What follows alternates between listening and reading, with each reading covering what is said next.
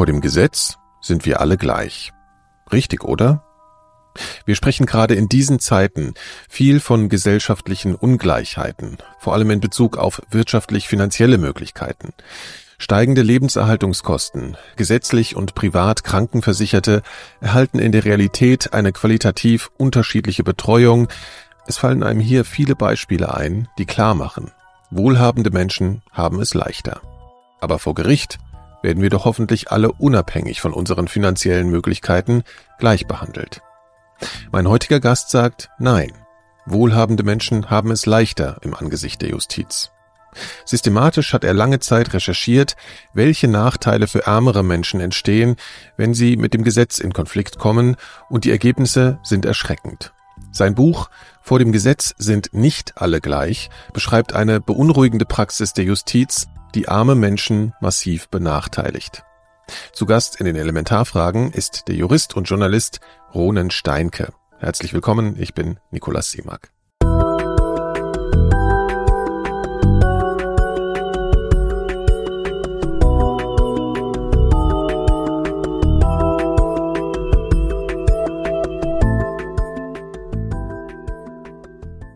Bevor es mit dieser Folge losgeht, noch ein kurzes persönliches Wort von mir.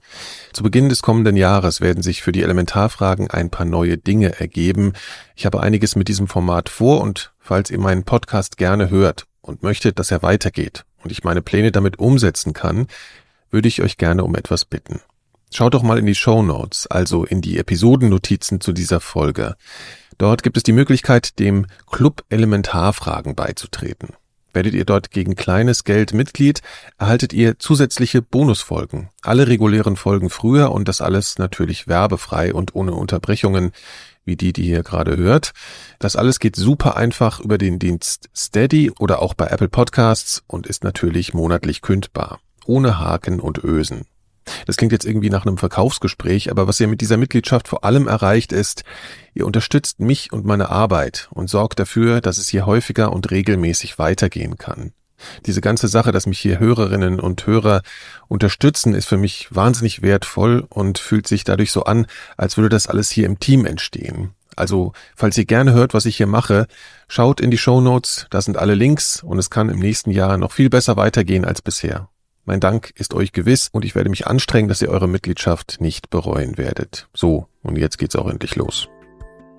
Zu Beginn meines Gesprächs mit Ronen Steinke habe ich ihn gefragt, ob Gerechtigkeit für ihn persönlich nicht eigentlich der relevantere Begriff ist als das Recht.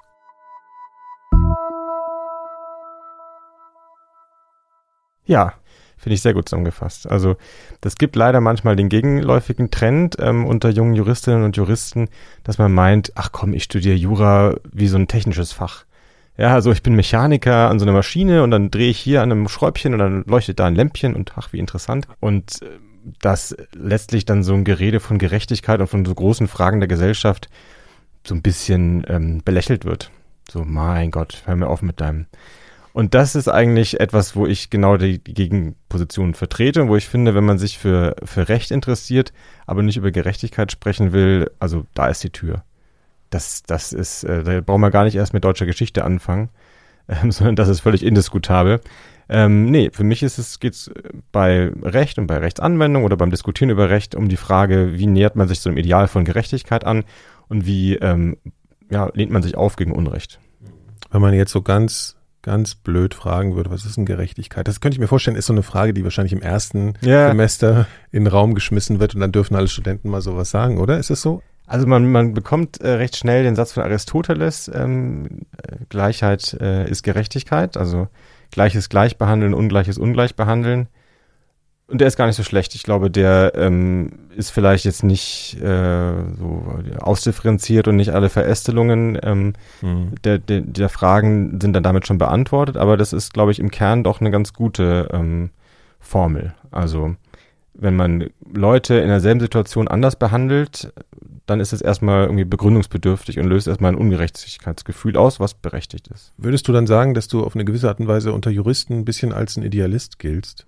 Ja, also unter manchen vielleicht als äh, irgendwie mit Augenrollen, wie gesagt, also Moralist oder sonst was. Ähm, aber ähm, ich glaube, dieser kritische Geist, dieses skeptische Hinterfragen, ähm, das ist etwas, da bin ich nicht der Einzige, aber das ist etwas, wo, wo sich einige ähm, sehr darum bemühen und ich auch. Mhm. Bist du gleich mit, dieser, mit diesem Ansatz ins Studium gegangen? Also hast du gedacht, ich will für mehr Gerechtigkeit sorgen? Also war das gleich ein idealistisches Motiv? Doch, das würde ich schon, schon so sagen. Das war schon das Motiv. Also ich hätte mir auch vorstellen können, Politik zu studieren zum mhm. Beispiel. Ähm, und es gibt andere Menschen, die sagen, ich hätte mir vorstellen können, BWL zu studieren und dann war es halt Jura. Ne? Also das ja, ist genau. der andere Weg. Relativ oft. Ja. Genau, also ja. das ist bei mir nicht so, sondern bei mir ging es ähm, schon um die Frage großer gesellschaftlicher ähm, Diskussionen, wie kann ich mich da einbringen, wie kann ich da irgendwie Positionen beziehen. Und dann ist natürlich in der Politikwissenschaft oder in der Geschichtswissenschaft der Weg kürzer zu diesen Debatten, weil man sofort immer auf die spannenden äh, Diskussionen äh, stürzt. Aber am Ende das Handwerkszeug da reinzugehen und da richtig, ähm, richtig mitzuwirken, ähm, das ähm, bekommt man halt in Jura. Mhm. Deswegen war das ähm, keine leichte Wahl und auch gab auch dunkle Momente, gebe ich zu, auch im Studium. Aber, ähm, aber schon eine, mit der ich äh, sehr glücklich bin, auch im Nachhinein dunkle Momente hatte ich zum Beispiel auch während des Lesens deines Buches, weil ich ein bisschen, äh, ja, weil es mich schockiert hat zum Teil, gab es im Studium, ich frage jetzt noch ein bisschen so am Anfang nach so Momente der Desillusionierung in vergleichbarer Art und Weise, also dass du, du wirst dann ja auch mit Fällen konfrontiert worden sein, mit äh, wie was ausgegangen ist, dann vielleicht teilweise auch mit Gesetzestexten, wo du dich vielleicht gefragt hast, ist das so richtig? Kannst du dich an irgendwas Zentrales erinnern, so ein Moment, wo du das erstmal dachtest, mein Gott, ist alles gar nicht so, gar nicht so toll, wie ja. ich dachte, oder? Äh, also ich dachte Gott sei Dank nicht, dass das alles so toll ist und ähm, das aufzuzählen würde jetzt die ganze Stunde. Ja, ja, Nein, also es gibt eine ganze Menge Gesetze, mit denen äh, man nicht einverstanden sein kann, mit denen ich nicht einverstanden war und auch noch nicht bin und deswegen gibt's da so viel zu diskutieren, zu schreiben, zu reden. Aber mal einen Moment in meinem ersten Studienjahr, der für mich echt so ein Wendepunkt war, ähm, so in den ersten paar Monaten des Studiums prallt man doch auf eine ziemlich ähm, dürre Realität, ja, du musst dann erstmal Vertragsrecht lernen, ja, wie mhm. werden Mietverträge geschlossen. Also mhm. vieles ist dann halt wirklich einfach nur, nur Technik und da muss man sich dann irgendwie wohl oder übel ähm, durchkämpfen. Da gibt's dann auch Schwierigkeiten, wirklich so den, den Kern der Gerechtigkeit darin zu erkennen, sondern das ist sehr, äh, ja, sehr technisch. Da habe hab ich Schwierigkeiten gehabt, meine Motivation aufrechtzuerhalten und ähm, gleichzeitig braucht's aber unheimlich viel Energie, um da, da mitzumachen. Und äh, so, da kam ich in so, in so einen dunklen Punkt und auch an die Frage, ob ich da nicht irgendwie umkehre und vielleicht irgendwie woanders meinen Weg finde.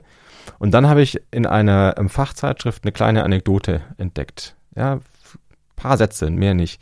Und zwar wie ähm, in den ja, frühen Nachkriegsjahren, als ähm, viele Nazis noch äh, in Lateinamerika oder woanders auf der Flucht waren, der ähm, Cheforganisator des Holocaust, Adolf Eichmann, in Argentinien gefasst wurde und von dem israelischen Geheimdienst äh, gekidnappt und nach Jerusalem gebracht wurde. Und die Anekdote war, dass der Mensch, der letztlich den Mossad da angestachelt hat und den Tipp gegeben hat, ein einsamer deutscher Staatsanwalt war, der das vollkommen alleine gemacht hat, der niemandem was verraten hat von seinen deutschen Kollegen und gesagt hat, ich bin so umzingelt von alten braunen Kameraden in diesem Staatsanwaltsapparat in Westdeutschland, mhm ich sehe keine andere Möglichkeit, als letztlich das Gesetz zu brechen. Fritz Bauer. Das, Fritz Bauer, das war für mich so eine Offenbarung, mhm. ja, so mhm. jemand, der sein Gewissen und die Verfolgung von äh, ja, Gerechtigkeitsidealen über das Klein-Klein-Schema F stellt. Das war eigentlich das, wonach ich die ganze Zeit gesucht habe. Und das hat mich so inspiriert und mir so irgendwie äh, Wind unter die Flügel gegeben, mhm. mhm. dass ich dann in die Bibliothek gerannt bin und wollte die Bücher darüber finden und dachte, da gibt es so bestimmt tolle ähm, ja, Biografien oder was weiß ich, Monographien. Und das äh, bis heute nachhaltig schockierende ist, es gab nichts. Es gab keine einzige Monographie über diesen Menschen, der so ein Beispiel an Courage und an ja auch persönlichen Preiszahlen ist ja. in der Nachkriegszeit. Man könnte ja fast sagen, dass es eigentlich erst in der letzten Zeit überhaupt mal dazu gekommen ist, dass Leuten dieser Mann ein Begriff wurde, oder? Also in der breiten, in der breiten Öffentlichkeit. Es geht immer, ist immer ja. Luft nach oben, würde ich denken, aber es gab dann Filme und so weiter, ne? Ja, es gab dann, ich habe dann letztlich das letztlich für mich mitgenommen, dass es da eine Lücke gibt und dass ja. eigentlich viele und ich selber ähm, da was von lernen könnten, was von hätten mhm. und habe dann nach meinem Studium äh, das Buch geschrieben, von dem ich meinte, dass es das braucht und das hat dann äh, ist dann von anderen aufgegriffen worden, hat dann 2015 ähm, zu dem Film auch geführt. Ja. Aber ich für mich ist es nach wie vor wirklich ein ähm, beschämender Punkt, für diese Zunft, zu der ich ja auch gehöre, ja, der Juristenschaft, wie kann es denn wahr sein, eine so geschwätzige Wissenschaft wie die Rechtswissenschaft, wo so viele Doktorarbeiten geschrieben werden, ja, und relativ kurz und relativ schnell, ja, da andere Fachwissenschaften, also andere Fächer staunen, wie schnell das bei den Juristen geht. Wie viele Regalmeter gibt's zu kleinen Details der Kommunalverfassung des 17. Jahrhunderts? Zu abseitigen Fragen des Aktienrechts. Ja, da findest du wirklich Papier ohne Ende. Ja, aber zu einer zentralen Person für die Rechtsstaatswerdung der Bundesrepublik schweigt man sich aus. Und das ist ja, die, Wissen, die Rechtswissenschaft ist ja nicht irgendwie, ähm, da geht's ja nicht rein technisch darum, wie man Farben anrührt fürs Bemalen von Gebäuden oder keine Ahnung, oder wie man äh, Brötchen backt, ja. sondern das ist eine äh, Gesellschaftswissenschaft, da geht's um, um Gerechtigkeit und dann gleichzeitig so geschichtsdesinteressiert zu sein, ist wirklich, gibt's keine Ausrede für. Wie erklärst du es dir denn? Es ist Feigheit, würde ich sagen, gewesen, ähm, vor einer Geschichte, die äh, ja auch irgendwie einen kritischen Vorwurf auch beinhaltet gegen das juristische Establishment, mhm. was nach dem Krieg äh, Augen nach vorne, bloß nicht nach hinten schauen, bloß alles schön verjähren lassen und um Gottes Willen nicht an der Vergangenheit rühren, was so diese Richtung gelaufen ist.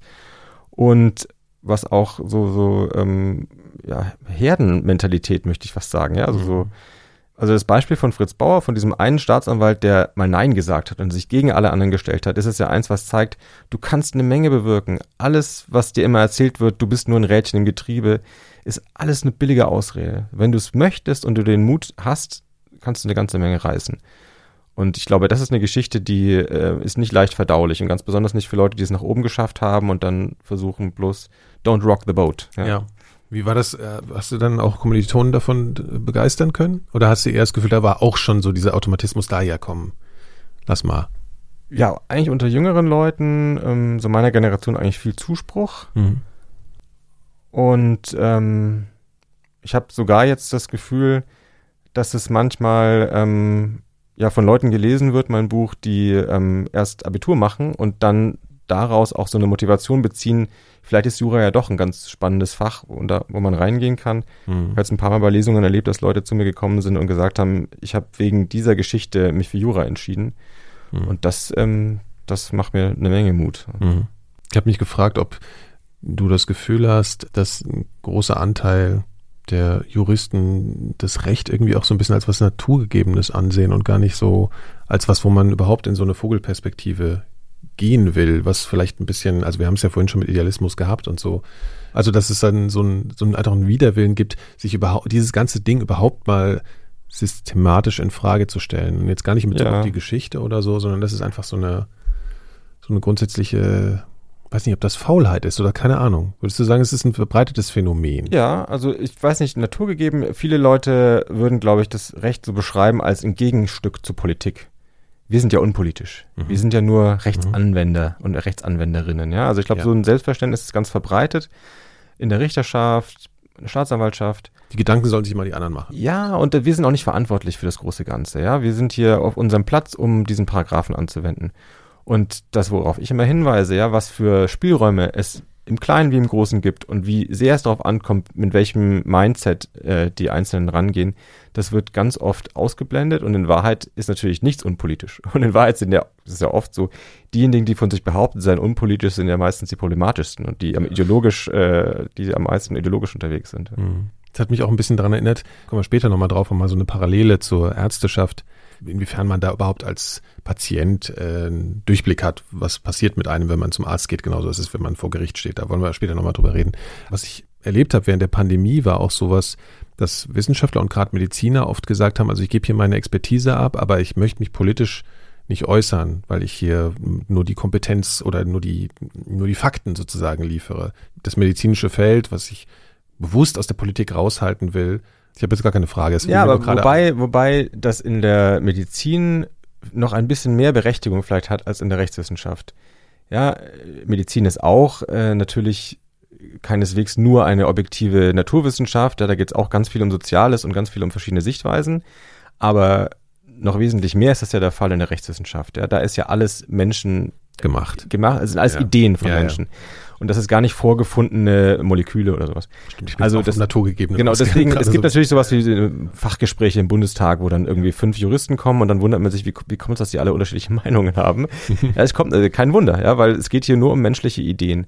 Und deswegen, wenn sich Juristinnen und Juristen zurückziehen und sagen, ah, ich bin doch bloß Fachmann, Fachfrau, ich habe doch gar nichts, nein, das kann man da gar nicht äh, durchgehen lassen. Ist es allgemein richtig, dass das Ziel des Rechts ist, die Aufgabe des Rechts, der Rechtsprechung ist, Gerechtigkeit herzustellen? Ja. Das würde ich sagen, das ist die, die Aufgabe, ja. Äh, glaubst du, dass die meisten Menschen, jetzt wir reden mal von Deutschland, es am einfachsten der Meinung sind, dass das ausreichend geschieht? Ich glaube, wenn man so in der, in der Mittelschicht unterwegs ist, ähm, unter Leuten, denen es gut geht, dann ist da, glaube ich, eine ziemlich große Zufriedenheit. Ähm, ich glaube nicht, dass die Leute das Gefühl haben, wir leben in einem Staat, wo irgendwie ähm, man sich auf die Gerichte nicht verlassen kann oder so. Aber das ist eben nur ein Ausschnitt der Gesellschaft, der sich auch vielleicht nicht immer andere Ausschnitte der Gesellschaft anguckt. Also es wird ja ganz oft so gesagt, ähm, wir leben in einem Rechtsstaat und wir müssen stolz darauf sein und so weiter. Findest du es die richtige Art und Weise in der Politik, das so, wie würdest du sagen, ist das im Verhältnis richtig, wie die Politik das zum Teil transportiert? Also Rechtsstaat bedeutet ja, Gericht ist Boss. Ja. So, nicht irgendein Politiker entscheidet es am Ende nach Tageslaune, sondern man macht Regeln, man schreibt die auf, sodass die irgendwie auch nicht plötzlich flexibel verändert werden, wenn sich die Interessen von einem Entscheider dann ändern. Mhm. Und dann entscheidet das ein unabhängiges Gericht, was irgendwie dagegen beschützt ist, dass da niemand bestochen werden darf und so weiter. Dass das äh, hochgehalten wird, finde ich ja gut. Ich habe nur oft die Beobachtung, wenn sowas gesagt wird, wie du es gerade referiert hast, wiedergegeben hast, ja, so, ah, wir sind ein Rechtsstaat, ja. ist da ganz oft in Wahrheit ein äh, Law and Order ähm, Impetus dahinter. Und wenn dann gesagt wird, wir müssen den Rechtsstaat stärken, dann geht es dann in Wahrheit gar nicht so oft darum, wir müssen die Rechte der Angeklagten stärken, sondern ganz oft darum, wir müssen äh, ein bisschen fester draufhauen. Der Knüppel muss ein bisschen dicker werden. Haben die Menschen oft eine falsche Vorstellung vom, von der Justiz durch Unterhaltungsmedien? Mit dem Pflichtverteidiger ist ja so ein Aspekt, äh, der mich jetzt nicht ganz überrascht hat, aber ich weiß, es würde wahrscheinlich viele Leute überraschen, dass man erstmal kein Recht hat auf einen Pflichtverteidiger, wenn man Angeklagter ist. Davon geht man irgendwie aus. Ja, das ist so die, die gängige Vorstellung, ne, wenn du vor Gericht dich verantworten musst, wirst dahin bestellt und musst dich da einem Vorwurf äh, gegenüber erklären und du kannst dir keinen Anwalt, keine Anwältin leisten, dann springt der Sozialstaat ein und spendiert dir das im Zweifel. Und das ist deswegen so verbreitet in Deutschland, weil das in Amerika so ist und das, da kriegen wir halt unsere, unsere Vorstellungen her und das ähm, ist in Amerika tatsächlich besser als in Deutschland. In Deutschland ist es nicht so. In Deutschland gibt's zwar auch Pflichtverteidigung, da gibt's einen Paragraphen, wann man einen Anspruch darauf hat, aber der ist so eng formuliert, dass es für die allerwenigsten Fälle dann am Ende relevant wird. Also nur für besonders gewichtige Vorwürfe, ja, Vergewaltigung, äh, Raub und so weiter, oder für besonders knifflige Fälle. Knifflig. Ja, wenn das Gericht selber zugibt, dass der Fall knifflig ist, und das geschieht natürlich ganz selten, weil die meisten Richterinnen und Richter dann meinen, mit ein bisschen gesundem Menschenverstand würde man da ja durchblicken können, selbst bei Dingen, wo man natürlich äh, als, als Laie keine Chance hat. Also das heißt, de facto am Ende kriegen vielleicht 10% der Angeklagten diesen Anspruch auf eine Pflichtverteidigung. Und was machen die 90% der anderen? Ja, wenn die gut verdienen oder irgendwie geerbt haben, dann ist das kein Problem. Ja, da kommen wir gleich nochmal drauf. Also ein Moment, in dem, äh, als ich das Buch gelesen habe, fand ich ganz interessant. Da beschreibst du, ähm, wir sind hier in Berlin, das kennt jetzt nicht jeder, aber da beschreibst du den Tempelhofer Damm, dass da so ein äh, Gebäude ist, von dem man erstmal annimmt, dass da einfach die Polizei sitzt und du beschreibst dann so eine Situation, dass da halt Schnellgerichte sozusagen den ganzen Tag im Viertelstundentakt leichte Fälle behandeln. Das fand ich einfach sehr beeindruckend, dass es solche Dinge gibt, dass in dem Takt über Leute entschieden wird, über, über Angeklagte, über Fälle entschieden wird. Kannst du das mal ein bisschen beschreiben, was das ist, was das für eine Art von Gericht ist? Eine Rentnerin, die alleine lebt, die gesundheitlich nicht gut drauf ist, wird angeklagt, weil sie für 4,99 Euro Kerzen im Drogeriemarkt gestohlen haben soll in der Vorweihnachtszeit, also rote, dicke äh, Adventskerzen. Und weil das ein Fall ist, der auf dem Papier erstmal recht schlicht aussieht, das ist ja nicht kompliziert und nicht lange, äh, nimmt sich der Rechtsstaat dann nicht viel Zeit. Und das sozusagen Gericht sagt, äh, da reichen uns zehn Minuten oder Viertelstunde. Und wenn die Frau das ge gesteht, dann kann man da vielleicht ein bisschen milder sein. Wenn sie es nicht gesteht, ein bisschen härter, aber da braucht man nicht großen Kopf drüber zu zerbrechen. Und dann ähm, kommt die Frau dahin und allen im Raum ist klar, man hat jetzt hier nicht viel Zeit, man hat nicht da Lust, lange zuzuhören. Und äh, es stellte sich, ich habe dann im Zuschauerraum gesessen, nach kurzer Zeit heraus, die Frau hat gar nicht verstanden, akustisch, was man ihr gesagt hat. Und äh, schon am Beginn des Prozesses, wo der Frau also gesagt wird, ja, hier folgende Personalien, können Sie die kurz bestätigen, schon das hat sie nicht verstanden. Die musste dann aufstehen und zur Richterin hingehen. Also man hat nach kurzer Zeit gemerkt, der geht's nicht gut und die ist hörbehindert auf eine, auf eine Weise.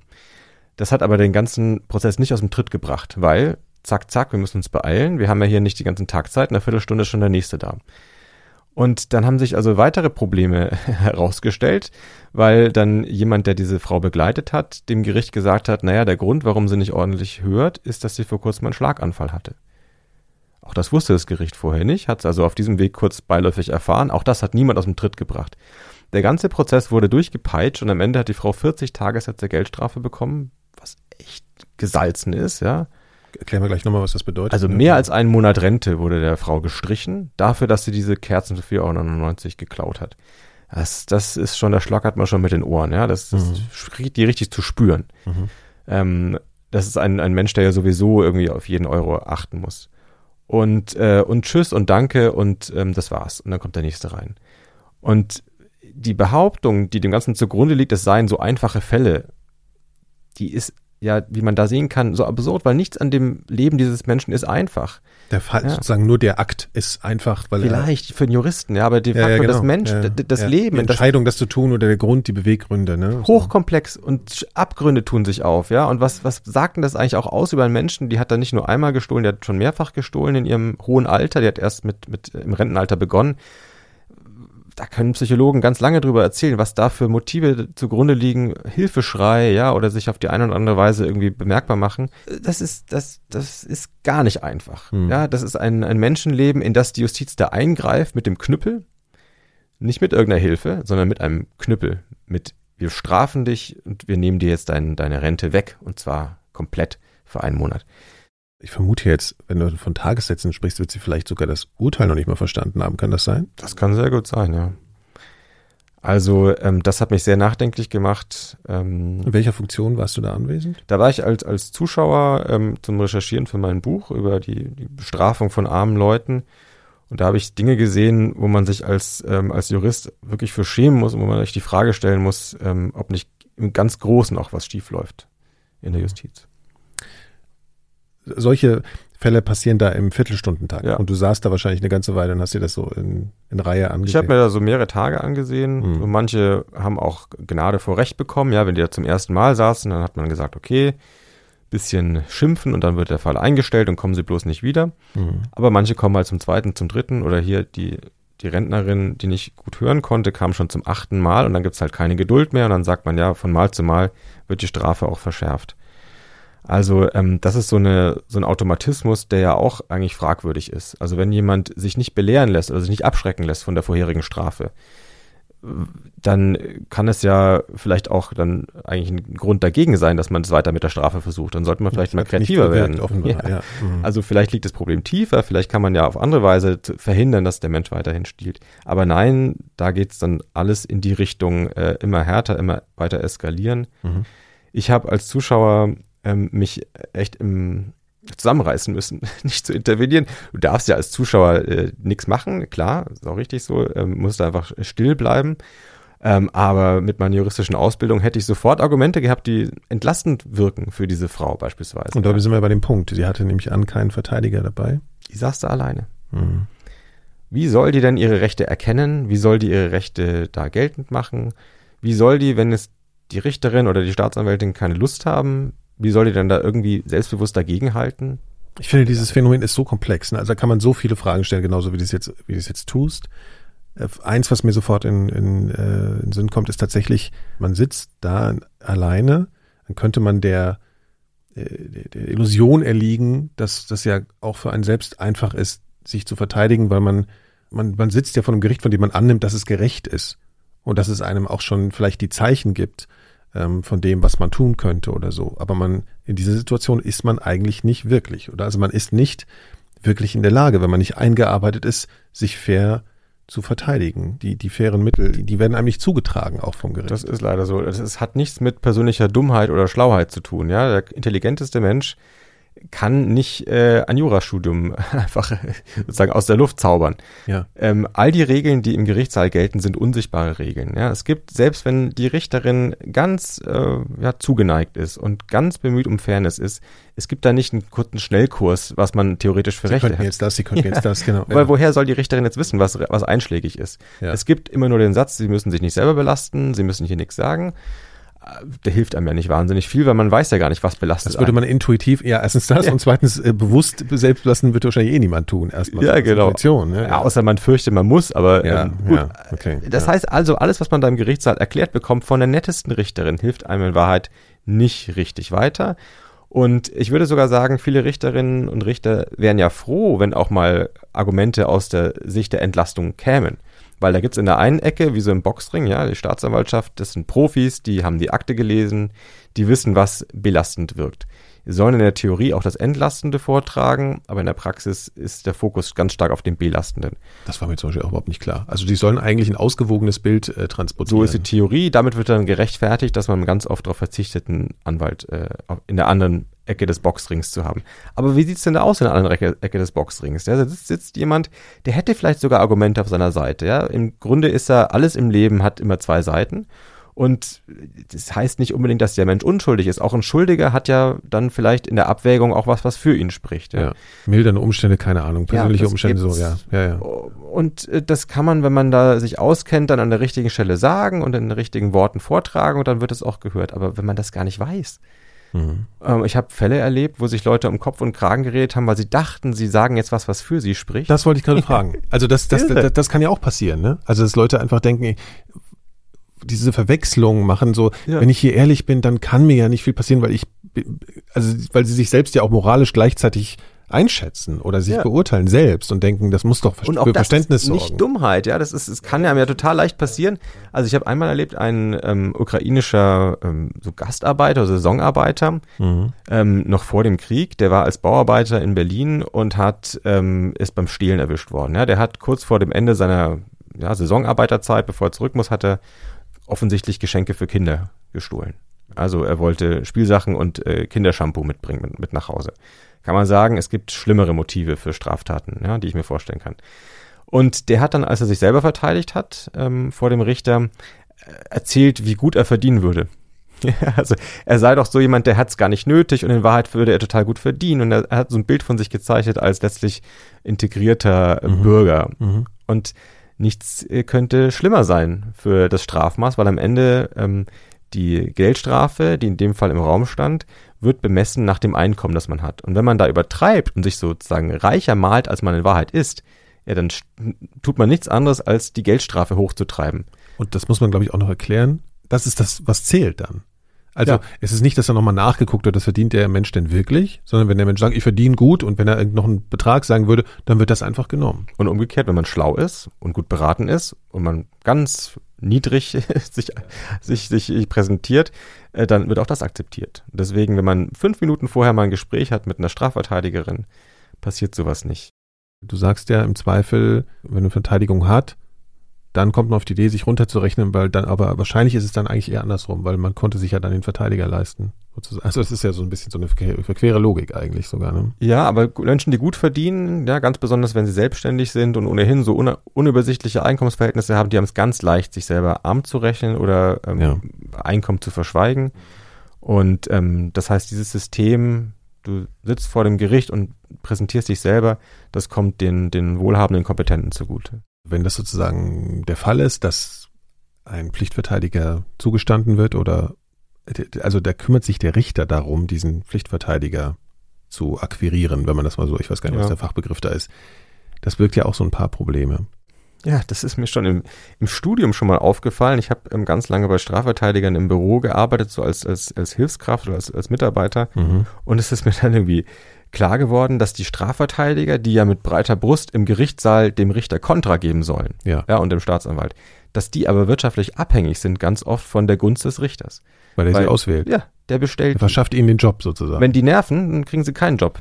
Also, Also das gut, man stellt doch- sich das ja. vor, also ein Pflichtverteidiger tut jetzt seinen Job, der macht da große Ausführungen, hier, das spricht alles dafür. das Engagiert macht, sich. Macht diesen ganzen Fall viel komplexer. Ja. Und in dem Moment ist der Richter genervt und sagt, also den hole ich mir nicht nochmal. So Also das kann aus. passieren zumindest. Das wird sicherlich ganz oft passieren.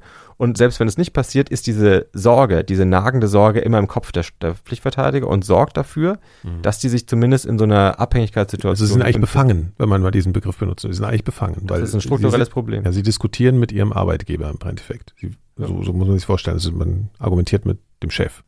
Sie müssen eigentlich nicht ihren Mandanten glücklich machen, sie müssen den Richter glücklich machen. Durch geschmeidiges, äh, unstressiges Verhalten. Und das ist so ein Fehlanreiz, der überhaupt nicht der Gerechtigkeit dient. Wer sind denn eigentlich Pflichtverteidiger? Sind das Anwälte, die in der Regel viel verdienen? Also wer sind Pflichtverteidiger? Wer wird Pflichtverteidiger? Also die meisten äh, Strafverteidiger machen so einen Mix. Also man ist nicht nur Pflichtverteidiger oder nur Wahlverteidiger, ja, also sozusagen Privatbestellter, sondern man hat so paar Prozent das, paar Prozent das, je aber man muss nicht Pflichtverteidiger Man muss nicht, ja, genau. Mhm. Pflichtverteidigung wird relativ schlecht bezahlt. Ähm, und es gibt also deswegen viele, die machen äh, hauptsächlich gut bezahlte Mandate und dann machen sie vielleicht 30 Prozent noch Pflichtverteidigung nebenher. Und es gibt ein paar, die machen von morgens bis abends nur Pflichtverteidigung, das ist deren Geschäftsmodell. Und dann ballern die diese Fälle aber richtig durch.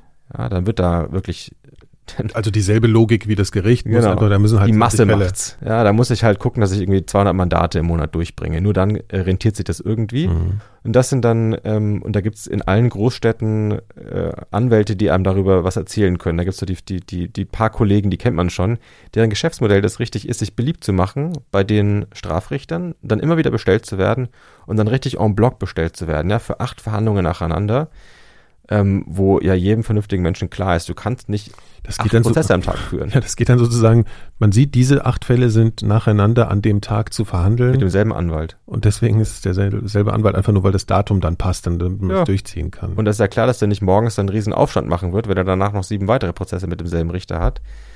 Also das ist ein Geschäft letztlich auf Kosten der ähm, armen äh, Angeklagten. Mhm. Und ein, ein ganz mieses Geschäft von manchen Strafverteidigern. Und was, glaube ich, noch ein Aspekt ist, den du beschreibst, ist, dass die Angeklagten ihren Pflichtverteidiger oft erst vor Ort dann das erste Mal sehen. Also sich überhaupt nicht vorab besprechen. Weil du betonst ja in deinem Buch auch, dass es sehr notwendig ist, dass sich die Verteidigung vorher schon mal mit äh, den Menschen zusammensetzt und mal überlegt, was könnte unsere Strategie sein. Das passiert dann sowieso nicht. Total, weil ähm, was auf Papier steht, ja, in der Akte der Staatsanwälte, das ist eine Sache. Ganz oft kommt man dann im Gespräch darauf, wenn man sich die Zeit nimmt, die Wahrheit war viel komplexer. Es gibt Dinge, die stehen da gar nicht drin. Und wenn man dann mit das weiß und dann engagiert vorträgt und dann auch vielleicht sogar noch Beweise einholt, dann kann man das auch alles drehen und, und Differenzierung reinbringen. Wenn man dafür sich gar nicht die Zeit nimmt, dann ist, die Möglichkeit schon gar nicht gegeben. Und leider unter diesem Kostendruck und darunter, dass eben viele Strafverteidiger sagen, nur die Masse macht's, gibt es einen feuchten Händedruck zehn Minuten vor Beginn der Verhandlung. Ich habe das schon oft erlebt. Der Verteidiger sagt dann zu dem Mandanten, wissen Sie was, wenn Sie es gestehen, da gibt es einen Rabatt, da würde ich Ihnen sehr dazu raten. ja. Und wenn dann der, der, der Mandant, der, der Angeklagte dann anfängt zu sagen, ja, Moment mal, ich war es gar nicht, dann rollt der Verteidiger nur mit den Augen und sagt, wissen Sie was, da tun sich jetzt keinen Gefallen mit. Also ähm, es gibt ein paar, das muss man ja umso mehr äh, honorieren, ein paar äh, Anwälte, die letztlich so aus sozialem Engagement ähm, Pflichtverteidigung auch machen in diesem Mix und die dann richtig viel Mühe sich geben und die letztlich ihre Pflichtverteidiger-Mandanten genauso gut behandeln wie diejenigen, die viel Geld haben. Und da erlebt man, also da staunt man, was die plötzlich rausholen. Da staunt man, was, also so vermeintlich leichte kleine Fälle, ja, wie komplex die in Wirklichkeit sind. Mhm. Würdest du sagen, dass es eigentlich irgendeine Art von Pflicht geben sollte für Anwälte, einen bestimmten Prozentsatz ihrer Arbeit als Pflichtverteidiger zu verbringen? Würde das schon was verbessern? Auf jeden Fall. Das machen in anderen Ländern große Kanzleien. USA zum Beispiel gehört das so zum, zum ethischen Selbstverständnis, ja, dass selbst wenn man irgendwie in der Wall Street irgend so eine große Aktienrechtskanzlei ist und da die Millionen macht, am Ende des Monats macht man zwei Pflichtverteidigermandate. Das gehört einfach dazu. Das sind dann natürlich nicht Fälle, mit denen man viel verdient, aber da ist man auch mit seinem Stolz und mit seinem Ansehen und da möchte man auch eine gute Figur abgeben. Mhm. Und es ist ja so, ähm, ja, nichts im Leben ist einfach. Je länger du dir die Dinge anschaust, desto komplexer werden sie und desto mehr Grautöne entdeckst du. Und wenn du dir mal so eine Akte dann mit richtig Muße anschaust oder mit Manpower, ja, mit einem Team von fünf Leuten, ja, plötzlich sind die Dinge nicht mehr so eindeutig. Kommen Leute auf Ideen einfach. Ja, Hast du den Eindruck, dass Richter und Richterinnen sich beeindrucken lassen von Also wenn bestimmte Anwälte oder Anwältinnen auftauchen, allein das schon, also dass sie wissen, dass sie einschätzen können, na, das sind jetzt Leute, die sind irgendwie ganz teuer bezahlt, die sind sehr erfolgreich. Findet das statt? Also dass man das Richter gleich mit einer bestimmten, also sich irgendwie beeindrucken lassen? Ähm, also ich hoffe nicht, aber was definitiv ähm, kaum abzustreiten ist, dass sich Richter natürlich beeindrucken lassen von ähm, riesigen Schriftsätzen. Ja, wenn jetzt äh, Verteidiger die die Kraft haben, das Gericht zu bombardieren mit hunderten Seiten von Text und vielleicht sogar, man kann in Deutschland drei Strafverteidiger mitbringen.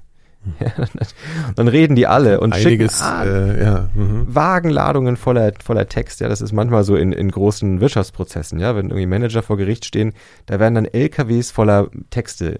Unmöglich, das alles zu lesen. Also das ist dann allein so eine. Da geht es auch um die Masse. Vielleicht ist die Argumentation auch gar nicht so toll. Es geht einfach darum, auch das Gericht zu belästigen, kann man ja, das so sagen? Ja, lahmzulegen manchmal sogar. Du ähm, zeigst dann damit eine ne, ne Stärke und musst dann erstmal gucken, ob die Justiz da mithalten kann. Und natürlich kann sie ganz oft nicht mithalten, weil ähm, die Anwälte haben so viel Zeit, äh, wie sie wollen, ja, so viel Zeit, wie der Mandant bezahlen kann. Ja. Staatsanwälte und Richter nicht. Ich stelle mir jetzt dich nochmal vor in diesem Gerichtssaal, du guckst dir diese Fälle an und ähm, kriegst deine, deine Wut oder deine Empörung irgendwie. Richtet sie sich dann gegen Richter und Staatsanwalt? Also würdest du sagen, diese Jobs sind auch, oder die Menschen, die in Hinjobs arbeiten, sind dann einfach auch letzten Endes Opfer des Systems. Also wie ist das so das Verhältnis von dir, dass sie, dass sie so stehen, nee, ich ziehe das jetzt durch, ich will das jetzt hinter mich kriegen, oder haben die Leute auch oft Probleme damit? Also, verstehst du, was ich meine? Also es ist natürlich ein systemisches Problem, mhm. das ist klar. Aber wie viel wird das dann eben von deren Seite problematisiert? Also ich finde es ja gut, wenn Leute ins System reingehen ähm, und, und da was verändern wollen. Natürlich wirst du dann Teil des Systems, natürlich kannst du dich dann nicht komplett äh, immer querstellen. Also insofern, ich würde jetzt nicht den Stab brechen und sagen, ja, wie kann man nur? Ähm, aber was ich leider doch manchmal wahrnehme, ist, dass Leute sich schönreden mit den Jahren. Und dass Leute ähm, mit so einem ursprünglich kritischen Impetus dann immer weniger haben, je länger sie da schon, schon mitgespielt und mitgeschwommen sind. Und das ist ein bisschen die Freiheit, die ich habe als Beobachter, der ja trotzdem so meint, da fachlich ähm, durchzublicken, dass ich diesen ja, sozialen ähm, Effekt auf mich nicht, nicht äh, erlebe. Ähm, und äh, da eigentlich dann immer die Leute äh, schüttle oder an die Leute appelliere, doch das große Ganze nicht aus dem Blick zu, zu, zu lassen. Mhm. Was ist denn dein Eindruck, wenn du, du, du wirst ja wahrscheinlich mit Richtern dich unterhalten? Ist da überwiegend ein Gefühl von, hier läuft schon alles in Ordnung? Also es fehlt oft die Fantasie dafür, wie schlecht es anderen Menschen geht. Würde ich schon sagen. Es gibt ganz oft ein äh, Selbstverständnis, was total honorig ist. Ich bin ja fair, ich möchte ja gerne, ich möchte sensibel sein, ich bin auch offen für Argumente von beiden Seiten. Aber ähm, das muss dann halt irgendwie auch mir vorgetragen werden. Ja? Und das habe ich schon sehr oft erlebt, wenn ich mit Richtern, Richterinnen rede. Und viele meiner Freunde sind auch Richter, Richterinnen, Anwälte. Also ich komme ja selber aus der Welt ähm, dann ähm, sagen die ja, komm, du hast doch jede Chance der Welt, ja, du kannst als äh, Angeklagter ja alles sagen und ähm, du bekommst die, die, Möglichkeiten, da auch Einspruch zu erheben und Schrift, wird, wird dir alles angeboten. Aber es fehlt die Fantasie dafür, dass du, ja, wenn du halt vielleicht nur gebrochen Deutsch kannst oder drogensüchtig bist oder psychische Probleme hast, dann ist dir nicht damit geholfen, ja, sondern dann brauchst du trotzdem jemanden, der an deiner Seite ist. Und ich habe ganz echt ein verstörendes Erlebnis gehabt, einmal in einem Gericht, eine, eine Staatsanwältin, die zur Angeklagten gesagt hat, jetzt reißen Sie sich mal zusammen, in Ihrem Alter hatte ich schon zwei Staatsexaminer. Das ist, das ist, das bringt es auf den Punkt, ja. Also dieses Bild von, jetzt, jetzt, Leute, jeder kann es doch eigentlich schaffen, wenn er nur ordentlich sich mal Mühe gibt, ja. Und es fehlt dann manchmal so weil auch ja im Jurastudium natürlich auch nicht alle Schichten der Gesellschaft gleichermaßen vertreten sind. Es fehlt dann oft so der Horizont und das Verständnis dafür, dass andere Leute ein ganz anderes Päckchen mit sich rumtragen.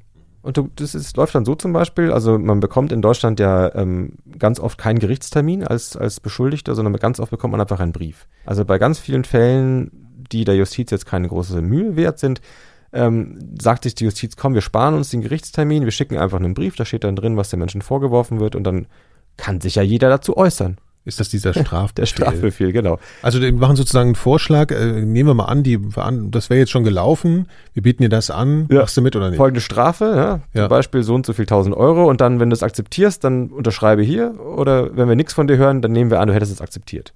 Überraschend, natürlich reagieren ganz viele nicht und dann freut sich die Justiz, weil dann hat er es ja offensichtlich akzeptiert. Aber in der Realität ist natürlich so, ja, gerade die Menschen, die ja die kleine, sogenannte kleine Kriminalität begehen oder begangen haben sollen, sind oft mit ganz vielen Problemen gestraft, die dazu führen, dass sie nicht so einen Text einfach nur verstehen können. Ja. Und vielleicht geht man dann ähm, ja zwei Wochen lang mit der Sorge rum, was stand da drin? Wie kriege ich jetzt jemanden, der mir das erklärt? Dann schämt man sich, ja, dann ist ja alles drin, da verdrängt man, man kennt es nur, wenn man ja. selber eine Mahnung hat, dann redet man schon am liebsten gar Oder Arzttermine, darüber. So, ja, ja, ja, ist ja, ja nur menschlich. Ja, ja. Und dann ähm, und dann darf man es ja auch nicht mit sich selber, also man kann es nicht mit sich selber ausmachen, das ist auch Scham, schambesetzt.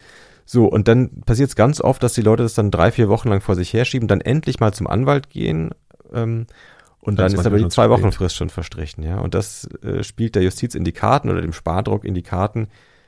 Und das ist, glaube ich, etwas, was ich sagen würde, was so ein bisschen auch ein Kern des Problems ist. Also dieses Menschenbild, was in der Justiz weiterhin kultiviert wird, was davon ausgeht, die Leute sind alle so stark wie diejenigen, die auf der Richterbank mhm. sitzen. Und wenn es jetzt um mich persönlich gehen würde zum Beispiel, ja, das trifft ja auch zu. Also wenn ich einen Brief bekäme, in dem mir die Vorwürfe erklärt werden und dann meine Rechtsmittel mir erklärt werden in Bürokratendeutsch, ich käme klar. Mhm. und ich wäre wahrscheinlich sogar ganz happy, dass ich nicht vor Gericht diesen peinlichen ähm, äh, Auftritt da machen muss. Aber ähm, das ist halt nicht repräsentativ für ganz. Also würdest du sagen, das ist eigentlich für Menschen jetzt, wenn man dich als Beispiel nimmt, ja. eigentlich ein Angebot äh, zur Erleichterung auf Augenhöhe. Für so. Mittelschichtsleute ein gutes, nettes Angebot. Ja, dass man auch nicht zum Gericht gehen muss, dass man sich Schmach erspart, ja. so machen wir es schnell so im Und so wird es auch, so wird es auch verkauft. Also in der mhm. Rechtspolitik wurde das als eine, ein Gewinn an Respekt vor den Angeklagten eigentlich ähm, begriffen. Ja, weil wir, wir ersparen den Menschen diesen Pranger, wir ersparen diese Peinlichkeit und das hat halt nur für eine ganz gewisse Schicht der Bevölkerung einen, einen Sinn. Genauso ist es mit der, mit der Geldstrafe. Ja. Es gab vor 100 Jahren praktisch gar keine Geldstrafen. Es gab praktisch nur Gefängnis. Und das ist dann zurückgedrängt worden im Sinne von Humanisierung und von äh, ja, Abmilderung, dass man gesagt hat, ist doch besser, die Leute zahlen ein bisschen Kohle äh, und werden nicht so aus ihrem Leben rausgerissen. Und dann kam die Frage auf, was passiert mit denen, was machen wir mit denen, wenn sie nicht bezahlen? Genau. Ja. Und für Leute wieder wie mich, ja, oder die irgendwie gut verdienen und kompetent sind und gesund sind, für die ist das auch eine Milderung. Viel angenehmer, ein bisschen Geld zu sparen äh, oder abzugeben als in den Knast zu müssen. Aber das ist eine Humanisierung, die komplett an ganz vielen Menschen vorbeigeht. Weil die, die es nicht bezahlen können, die müssen dann weiterhin ihre, ihre Strafe absitzen im Knast. An dieser Stelle unterbreche ich das Interview nochmal ganz kurz mit einer kleinen Erinnerung für euch. Wenn ihr diese und auch die bisherigen Folgen der Elementarfragen gerne hört und vor allem weiterhin mehr Folgen hören möchtet, könnt ihr gegen kleines Geld Mitglied im Club Elementarfragen bei Steady oder Apple Podcasts werden. Ihr haltet meinen Podcast damit am Leben und sorgt für eine häufigere Erscheinungsweise. Schaut in die Show Notes, da gibt's alle Links und Infos zu den Mitgliedschaften. Herzlichen Dank schon mal im Voraus und jetzt geht's auch weiter. Du bringst auch viele Beispiele in Bezug darauf, wie jetzt unterschiedlich ähm, bestraft wird. Nehmen wir jetzt mal Hartz-IV-Empfängerin, Hartz-IV-Betrug gibt's ja einfach, ne? Also dass Leute dann sagen, ich gebe bestimmte Sachen nicht an oder irgendwie sowas. Und du hast auf der anderen Seite dann eine Steuerhinterziehung.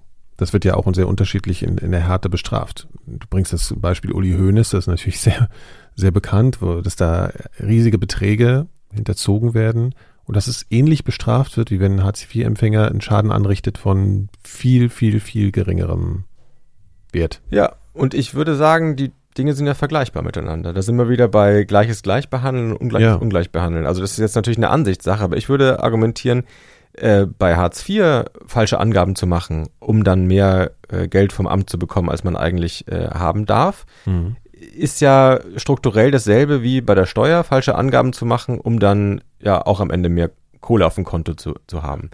Da geht es beides mal um ein äh, Tricksen. Es geht beides zu Lasten der Allgemeinheit, der Staatskasse. Es ist beides gleichermaßen nicht in Ordnung. Und äh, wie kann man denn dann rechtfertigen, dass die einen wirklich um ein Vielfaches härter bestraft werden, nämlich die Armen als die Reichen? Ähm, also der Fall Uli Hoeneß, ja, ich, in meinem Buch stelle ich das gegenüber mit einem Ehepaar, die haben bei Hartz IV 80.000 Euro ähm, den Staat geschädigt. Das ist natürlich überhaupt nicht okay und das hat also über viele Jahre haben sie falsche Angaben gemacht, über viele Jahre haben sie jeden Monat diese 900 Euro, die man dann bekommt äh, mit Wohngeld und allem. Also sie hätte Hartz IV eigentlich nicht zugestanden oder? Die hatten eigentlich genug Geld, haben sie aber verschwiegen dem Staat. Das ist alles nicht zu rechtfertigen. Aber was ist am Ende die Hausnummer? Die Hausnummer ist 80.000 Euro, die an Schaden angerichtet wurden. Und Uli Hoeneß hat äh, als Steuerhinterzieher hat mehr als 20 Millionen Euro dem Staat äh, vorenthalten. Ja, wie viele Schulen kann man davon bauen? Wie viele Krankenhäuser davon betreiben? Das ist eine Summe, die ist 300 mal so groß wie der, der Schaden, den die Hartz-IV-Betrüger äh, da angerichtet haben. Und trotzdem sind die Hartz-IV-Betrüger ein wenig länger ins Gefängnis geschickt worden als Uli Hoeneß.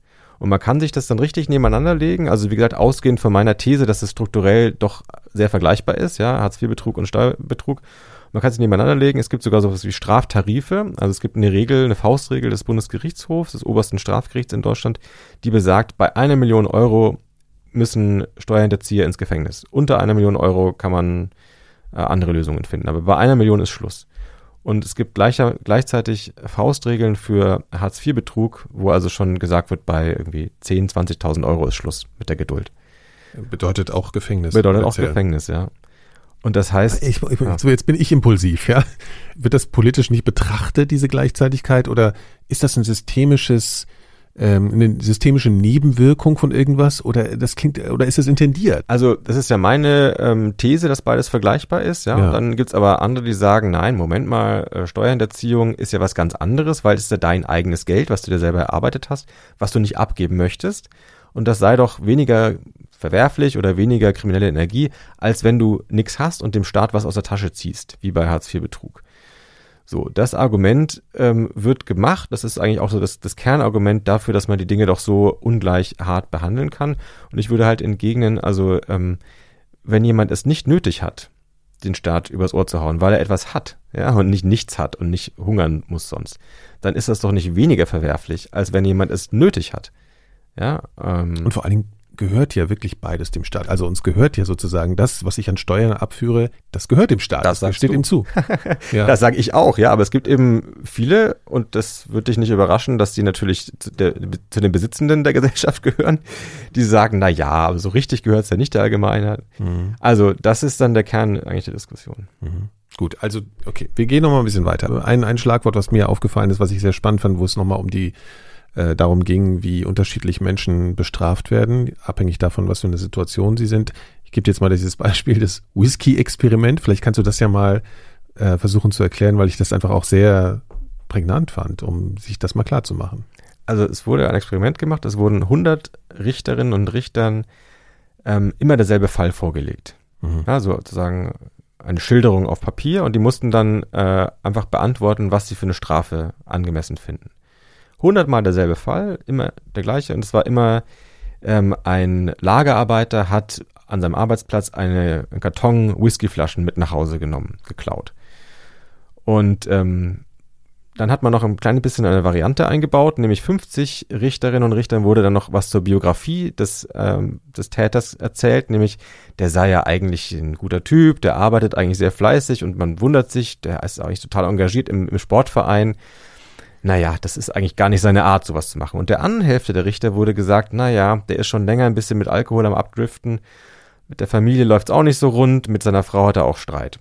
Mhm. Das waren aber wirklich nur, nur Angaben zum Privatleben. Das ist ja nicht strafbar, mit seiner Frau Streit zu haben und auch nicht Alkoholiker zu sein, ist auch nicht strafbar. Also sollte äh, das eigentlich keinen so großen Einfluss mhm. haben, aber es hat einen immensen Einfluss gehabt. Und man kann dann sehen, also der vermeintlich gut integrierte, der im Sportverein engagiert ist, der hat also ganz milde Strafen. Teilweise wurde es ganz eingestellt, teilweise kleine Geldstrafen oder auch Verwehrung. Und der Mensch, der dasselbe getan hat, der sozusagen vermeintlich auf Abwägen ist, der wurde also richtig hart rangenommen, teilweise sogar richtig Freiheitsstrafen bekommen. Und das wirft die Frage auf, was wurde da eigentlich bestraft? Und das ist ja nur ein Beispiel. Ja? Das heißt, was wird generell in unserem Strafrechtssystem stärker bestraft? Es ist jetzt gar nicht verkehrt, dass die Justiz sich auch den Menschen anguckt. Ja. Eigentlich etwas Gutes, erstmal, dass die Justiz auch die Augen aufmacht und ja. den Menschen anguckt, weil du greifst ja in ein Menschenleben ein durch die Strafe. Aber es ist nicht gut, und das ist eigentlich, was ich in dem Fall so empörend finde, dass die Justiz, wenn sie dann Elend und Probleme sieht, ja mit Zorn und mit extra Härte reagiert. Und das ist eigentlich, was man hinterfragen muss anhand dieses Beispiels. Es hat eine gewisse Logik, dass die äh, Richterinnen und Richter sagen, naja, komm, wenn der ohnehin so äh, viele Probleme in seinem Leben hat, so Ehestreit, was auch immer, dann musst du mit dem laut reden, sonst hört er dich gar nicht. Der hat so viel Stress. Da, da, ja? da, das Urteil ist dann. Es geht dann, unter, wenn das nur ja. so ein kleiner. Ähm, deswegen musst du da richtig auf den Tisch hauen und damit und den mal richtig schütteln, sonst äh, weil hier an der Stelle wird es jetzt wirklich ernst. Jetzt müssen sie jetzt mal ja. die Aufmerksamkeit drauf haben. Hingegen der gut integrierte, der ohnehin schon peinlich berührt ist, dass man ihn da erwischt hat und sowas, das reicht, wenn man das ein bisschen ihm nochmal ernsthaft sagt und ihn mal in die Augen guckt.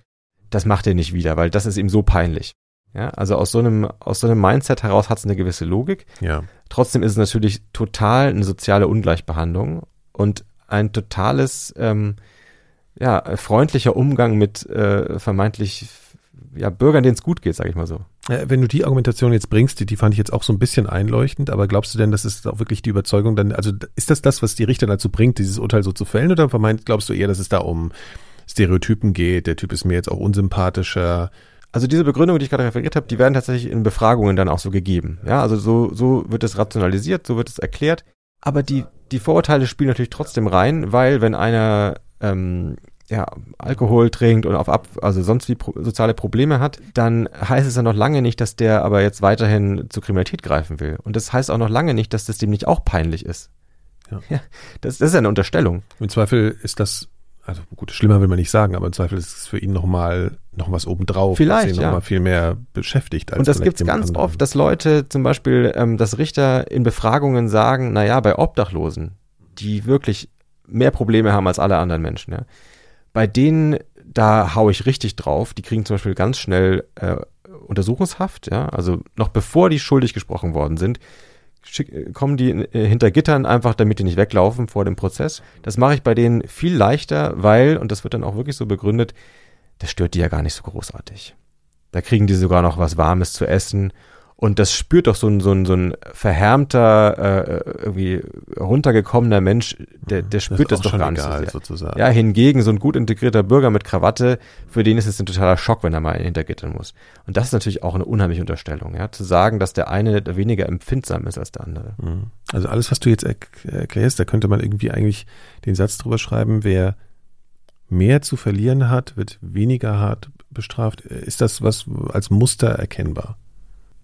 Ja, wer den Richterinnen und Richtern auch sozial ähnlicher ist, der bekommt eher so ein bisschen the benefit of the doubt, ja, den, in den kann man sich eher hineinversetzen. Mhm. Das geht ja auch noch weiter. Man kann auch noch gucken auf äh, ja, andere kulturelle Hintergründe. Leute, die äh, Deutsch nicht als Muttersprache sprechen, wenn die sich vor Gericht äußern sollen, da gibt es auch Untersuchungen drüber, und das in gebrochenem Deutsch tun, dann wirken die, haben die es schwerer, glaubwürdig, für glaubwürdig gehalten zu werden.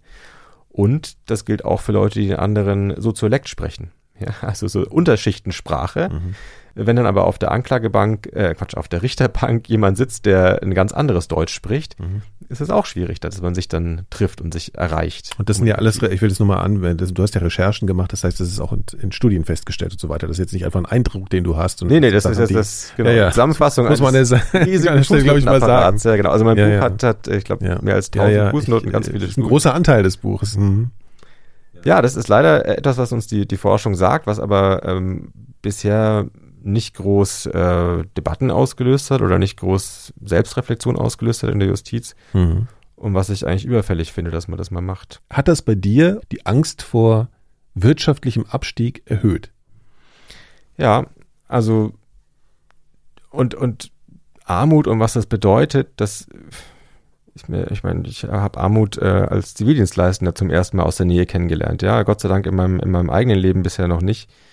Ähm, und ja, das hat jetzt mir nochmal das in Erinnerung gerufen, diese Recherche, und mir nochmal vor Augen geführt und hat mich auf jeden Fall motiviert, dass ähm, ja, wie all unser Gerede über Gerechtigkeit, ja, wenn sich das alles nur so in Nuancen zwischen wohlsituierten, äh, warm wohnenden, ähm, guten Leuten abspielt, ist halt äh, bisschen hohl.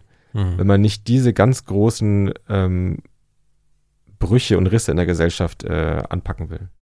Ganz als letztes in deinem Buch, bevor die Anmerkungen kommen und so, gehst du auf das Thema Bettler ein, also Leute, die nach Geld fragen und machst dann so eine, ähm, machst einfach ein Bild auf, was einem natürlich sofort dann irgendwie klar wird, dass es ja auch ganz viele Leute gibt, die einem ansprechen auf der Straße, nach Geld, weil sie für irgendeine Institution sammeln oder so und sagst eigentlich, es gibt so wahnsinnig viele Belästigungen am Tag, die halt einfach stattfinden, mit denen wir uns irgendwie abfinden, weil wir sie gerechtfertigter finden als die Menschen, die nach Geld fragen aus eigenen persönlichen Motiven. Also in derselben Fußgängerzone kann es junge Leute mit bunten Anoraks geben, wo hinten drauf steht World Wildlife Fund oder Care ja. Deutschland oder sowas, die dann kommen mit so einem Dauergrinsen und so einer Berufsfreundlichkeit und einmal kurz gestoppt, ich brauch dich mal kurz, Hallöchen. Ja, und dann, dann versuchen die dich irgendwie zu nerven. Ich, ich hasse das. Ja. Das ist als furchtbares Wird auch sofort ein schlechtes Gewissen erzeugt, du sollst, du Ach, musst jetzt hier, ne, und so. Grauenhaft. Und, ähm, und dann sitzt dann in der Ecke daneben ein, ein Punk und hat einen Hut und äh, Münzen, ja. Das kann passieren, wenn ein äh, Ordnungsamt kommt, dass der Punk dann mitgenommen wird, weil es zum Beispiel Bettelverbot gibt, ein kommunales in dieser Fußgängerzone. Es gibt in Frankfurt am Main zum Beispiel in letzter Zeit ein richtiges Durchgreifen der Ordnungsbehörden, dass die, die Bettler ähm, und Bettlerinnen aus den Fußgängerzonen verbannt werden und denen richtig dann Bußgelder auferlegt werden. Wer legt denn sowas fest, dass das, also wie kann denn sowas festgelegt werden, juristisch? Das, die Städte, das nicht mehr gehen. Das machen die Städte, also die Kommunen ähm, mit so Satzungen. Also es gibt da kein Strafrecht, es ist nicht verboten, keine Straftat in Deutschland zu betteln. Mhm. So wie eine Hausordnung für eine. Wie eine Hausordnung mhm. für eine Stadt, genau. Mhm. Ja. Da kann man ja alles Mögliche reinschreiben. Da kann man auch reinschreiben, äh, was weiß ich, Straßenmusik nur nach vorheriger Anmeldung. Und da kann man auch reinschreiben, das machen leider immer mehr, Betteln äh, ist bei uns nicht erlaubt. Punkt.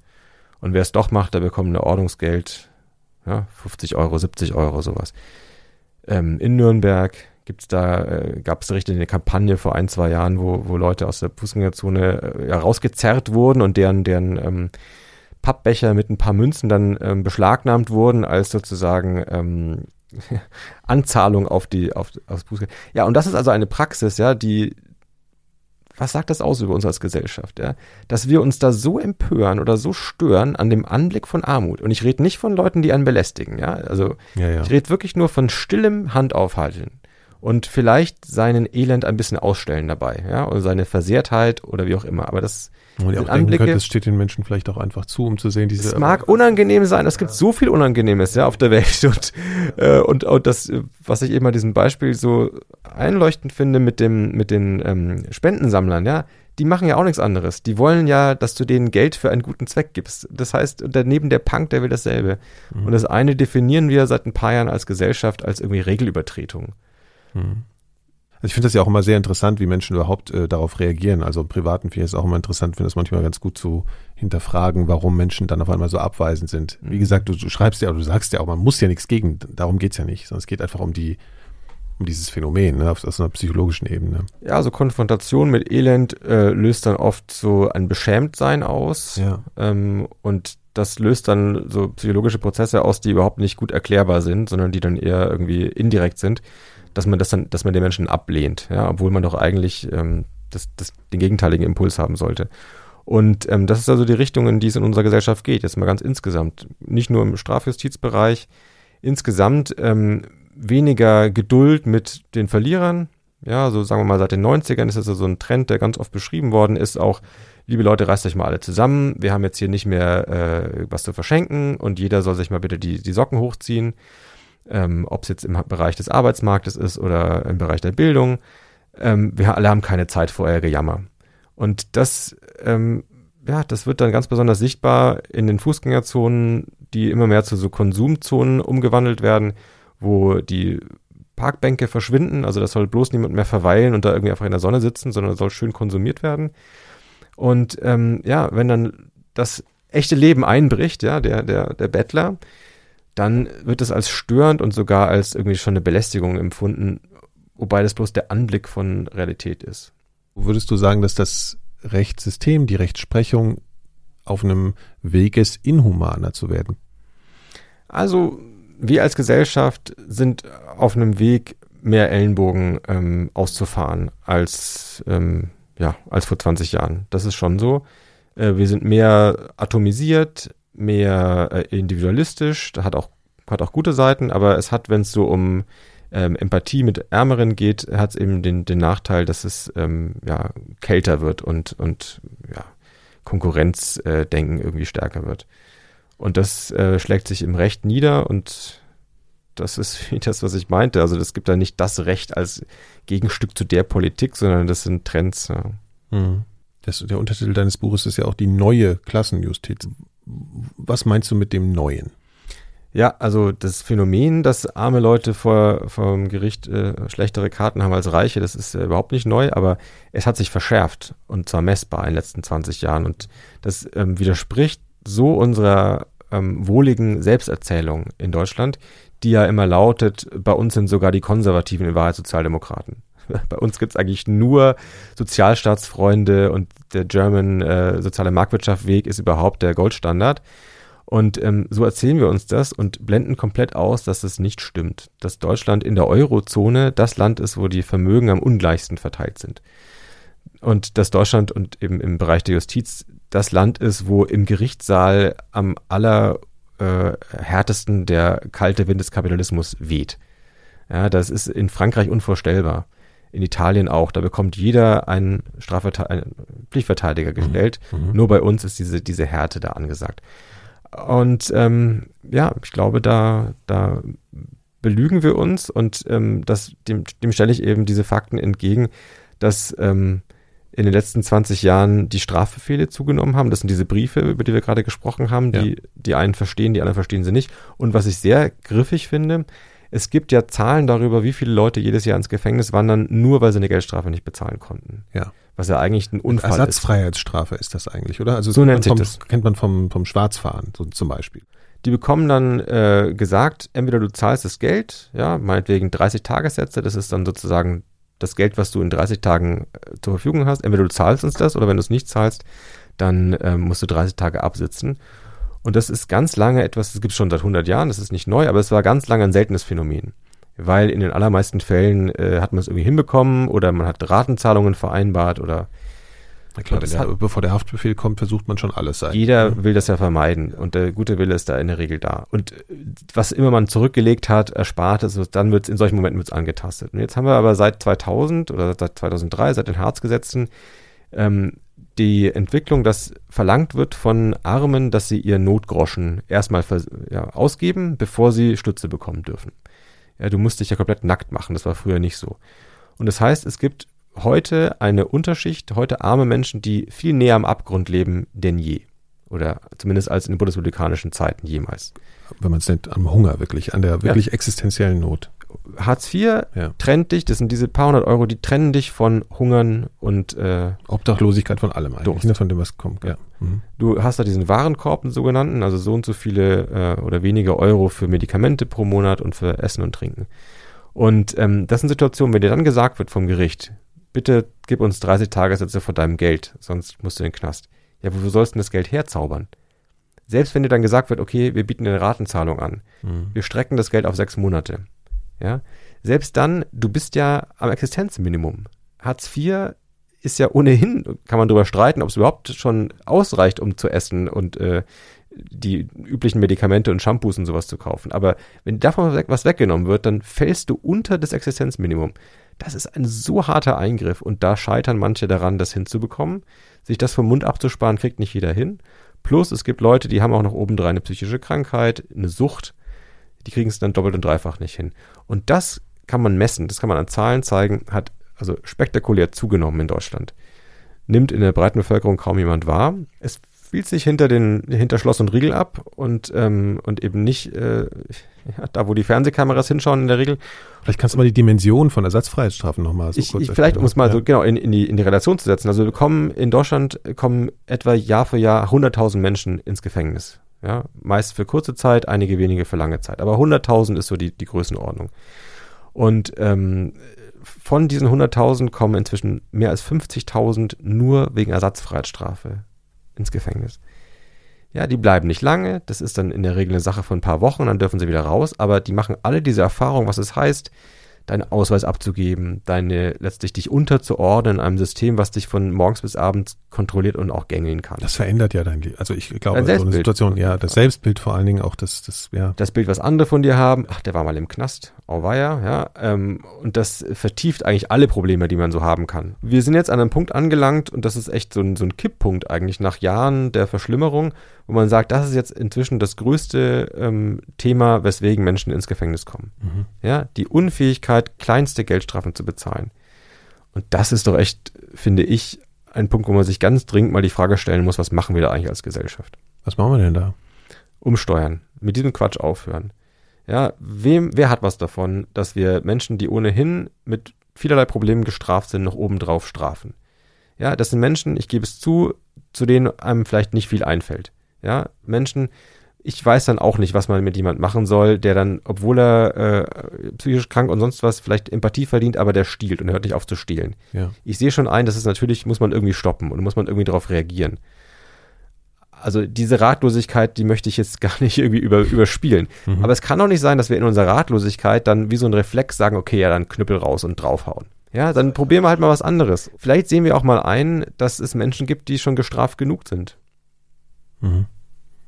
Das ist keine natürlich abschließende äh, Lösung und das äh, aber wie sollte man sich das auch vorstellen? Du kannst das Problem nicht einfach in Wohlgefallen auflösen. Ja, es gibt Menschen, die sind so Würdest du sagen, das ist auch ein Problem, dass wir das nicht als kollektives Problem wahrnehmen, sondern als Problem von diesen Leuten? Das die ist ja die Voraussetzung. Ja, genau. Und guck Weil in dem Moment, an. weil ich hatte jetzt natürlich erstmal den Gedanken, ja, man könnte ja auch Geld in die Hand nehmen und die Leute irgendwie erstmal an die Hand nehmen und ein bisschen auf einen anderen Pfad führen, irgendwie durch Hilfe, durch Unterstützung. Und da kommt natürlich der Reflex vielleicht von der anderen Seite, ja, sollen wir jetzt für die, die diesen Mist bauen, auch noch mehr bezahlen? Und das ist das Absurde, wir bezahlen ja viel mehr, wenn wir die Leute ins Knast schicken. Also eine Nacht im Gefängnis kostet 150 Euro aufwärts. Ja, Ja, aber da haben wir wenigstens das Gefühl, da haben wir jetzt irgendwie was auch da, Ja, haben wir jetzt herrlich, noch eine ja. mitgegeben. Da könnten so, wir den auch ne? in, ins Hilton Hotel schicken für eine Nacht. Das wäre genauso teuer und wahrscheinlich sogar sozial förderlicher. Also ähm, das ist ein, eine irre teure äh, Veranstaltung, ja, hunderte von Millionen von Euro. Das wäre Geld, was man besser investieren könnte in Drogentherapien, wo es an allen Ecken und Enden fehlt an Ressourcen, in Obdachlosenunterkünften, die in allen Großstädten inzwischen völlig überlaufen sind. Ja, stattdessen wird im Knast Platz freigeräumt. Oder in äh, Sozialtickets für den Nahverkehr, die in manchen Bundesländern total teuer sind, widersinnigerweise. weil wir jetzt schon bei diesen Begriffen noch sind, dann habe ich eigentlich nur noch einen jetzt, den ich ganz gerne nochmal thematisieren würde. Und zwar, der ist ja ein wahnsinnig abstrakter Begriff, und zwar der Maßregelvollzug. Was heißt denn das? Maßregelvollzug, das sind Leute, sogenannte Sicherungsverwahrung vor allem, ja. Leute, die jetzt nicht den großen Vorwurf sich gefallen lassen müssen, sie haben große Strafbarkeit, sondern die sind vielleicht psychisch äh, krank und haben in ihrem Wahn etwas getan, wofür die aber nichts können. Mhm. Also der Staat macht den Leuten jetzt nicht den Vorwurf, der behandelt die nicht wie, wie, wie Kriminelle. Und das heißt, die werden auch nicht jetzt für fünf Jahre inhaftiert, weil sie Schuld ist so groß, sondern die werden so lange inhaftiert, wie sie halt gefährlich sind für sich und andere. Ja. Kann aber natürlich sehr, sehr lang sein. Und wenn du einmal da drin bist, ist auch schwer, dann wieder geheilt rauszukommen. Du musst auch einen Gutachter finden, der den Mut hat zu sagen, der ist jetzt nicht mehr gefährlich, den lassen wir raus. Das ist, erfordert auch Mut. Erfordert Mut, weil wenn dann was passiert, dann zeigen alle auf den Gutachter. Genau. Oder auf den, also Richter. Also das ist ganz oft so ein Phänomen, das ist so eine, ein bisschen Gefahr ist immer noch da. Wann ist denn die Gefahr je zu Ende?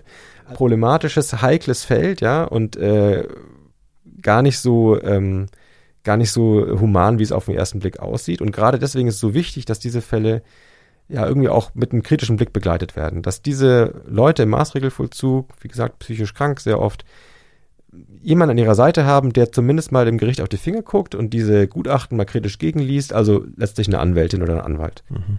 Dafür ist aber fast gar kein Geld da. Da, das lassen wir uns als Gesellschaft fast nichts kosten. Das heißt, diese Leute haben in der Regel niemanden, der richtig engagiert für sie kämpft. Und stattdessen sind die davon abhängig, dass es Anwältinnen und Anwälte gibt, die sagen, ich engagiere mich. Ich mache das aus Überzeugung, selbst wenn ich draufzahle, ja, das ist mir irgendwie eine Sache des, des, des Ethos. Mhm. Du bist ja jetzt Journalist, ne? Du hast ja auch eine Empörung, das merkt man ja auch. Bist du auf diesem Weg, weil du denkst, du kannst da mehr erreichen? Ja, würde ich schon so sagen. Hm. Also ich habe ähm, Weil du jetzt gerade davon erzählt hast, dass Menschen das sozusagen auf eigene Kosten machen, sich da an dem Einzelfall abarbeiten, aber du hast eher das Bedürfnis, dich sozusagen systemisch damit beschäftigen und deine Stimme zu erheben. Also es braucht beides natürlich. Ähm, ich glaube, ähm, ich habe ja auch beides ausprobiert Ja. und ich habe da so meinen wirksamsten Weg gefunden. Vielleicht wo meine, meine Stärken auch persönlich liegen. Und ich habe das Gefühl, und das davon mache ich es auch abhängig, ob das alles sinnvoll, sinnvoll ist für mich. Ich habe das Gefühl, dass ich schon da was bewegen kann. Und es ist dann ein großes Rad, was man natürlich dann immer nur ein ganz kleines Stückchen drehen kann. Hm. Anders, wenn man in einem einzelnen Fall arbeitet, dann kann man auch wirklich mal jemanden rausholen aus dem Knast oder jemanden Freispruch bekommen oder, oder umgekehrt jemanden ins, in den Knast reinbringen, wenn er es verdient hat. Ähm, das kann ich natürlich nicht, sondern ich bin dann so am, am großen Ganzen. Also Aber- die, die, die, die, Belohnung für dich ist ein bisschen schwerer. Vager, ja. Es ist schwerer, das wirklich zu, mit Händen zu greifen, aber ich habe trotzdem den Eindruck, dass es, es möglich ist. Und ich bin ja so wie ich Autor bin, aber vor allem auch Leser. Und für mich ist Lesen und das, was ich so äh, wahrnehme und aufsauge, mhm. so prägend und so, ähm, so wichtig gewesen, auch in meinem ganzen Aufwachsen und, und bis heute, dass ich das Gefühl habe, dass es ein Feld, auf dem du total viel in Bewegung setzen kannst. Bist du im Gespräch mit der Politik? Ja, absolut. Also ich bin jetzt auch keiner, der sagt, ähm, ich gehe gemütlich mit meiner Bubble äh, eintrinken und ähm, hole mir den, den, billigen Applaus ab, sondern ich finde, es gehört dann auch irgendwie dazu, dass du dich auf Podien setzt, äh, wo der Saal nicht von vornherein auf deiner Seite ist. Das ist irgendwie auch, finde ich, Ehrensache, dass man dem da nicht ausweicht. Und ähm, ich mache das definitiv. Also bei der Staatsanwaltschaft, bei Richtervereinigungen, ähm, bei Anwaltsvereinigungen, die auch nicht unbedingt immer so problembewusst äh, sind, ähm, wo ich auch manchmal ja dagegen äh, die Mehrheit argumentiere. Also das mache ich ganz, ganz stark und ich habe schon das Gefühl, das bringt was. Ja. Also das ist ein Austausch, da kommen Dinge in Bewegung. Ähm, auch umgekehrt, ich nehme auch Anregungen mit und, und reflektiere die Dinge nochmal anders. Ähm, also ich glaube, das ist ein Weg oder eine Methode, die total gut ist. Mhm. Hast du das Gefühl, dass, dass es auch bei, also es ist generell bei der wie sagt man eigentlich? Ich finde diesen Begriff Juristerei so blöd. Sag mir mal einen besseren. Juristenschaft. Ja, Juristenschaft, keine Ahnung. Also wird das da als eine Qualität angesehen, äh, gut, eine gute Impulskontrolle zu haben über seine Empörung zum Beispiel. Also wird das als Wert angesehen und wenn du daran appellierst, das auszulösen, diesen Empörungsimpuls, wird das als was Unprofessionelles manchmal angesehen? Also ähm, ich hoffe ja, so ist auch mein Anspruch an mich selber, dass es äh, sachliche Kritik ist und nicht äh, aus dem Bauch heraus und irrational und ähm, Nee, aber sie löst ja im Zweifel eine emotionale Reaktion aus, weil es, also bei mir ist es zumindest ja. so, wenn man das liest. Aber so, es ist ja ähm, bisschen bescheiden, wenn du sagst, äh, emotionale Reaktion. Es ist ja eine, ein Durchdringen, ein Analysieren und du kommst zu dem Ergebnis, es ist ungerecht. Ja. Das ist ja etwas, was Juristinnen und Juristen ständig machen. Ja. Die sagen hier, Person A hat Person B eine über die rübergehauen und dann hat er aber keinen vernünftigen Grund dafür gehabt. Das ist ungerecht. Mhm. Dass diese Empörung ist dann kanalisiert in Form von, dann schreiben wir Papier voll und dann schicken wir ihn ins Gefängnis. Ja. Aber das ist ja auch ein... ein ist ja eigentlich rational, das ist eigentlich auch nicht, äh, ja, ja. Also insofern, ich bewege ja. mich da nicht in einer anderen äh, Denkweise als andere Juristinnen und Juristen. Mhm. Ähm, und ähm, aber es aber es hat das Potenzial zum, zum ich, ich, was ich vielleicht anders mache als jemand der vom Beruf Staatsanwalt ist ich ähm, bin frei davon nur die Dinge ähm, zu verfolgen zu wollen, die auch schon auf Papier unter Strafe stehen. Also es ist nicht, ja, während ein Gericht natürlich an die Gesetze gebunden ist und nur das Unrecht, was irgendwie auch gesetzlich äh, unter Strafe gestellt ist, verfolgen kann, bin ich davon frei und kann auch mal sagen, dass es das Systemische hier läuft falsch oder die Ungerechtigkeit liegt wo ganz woanders. Ja.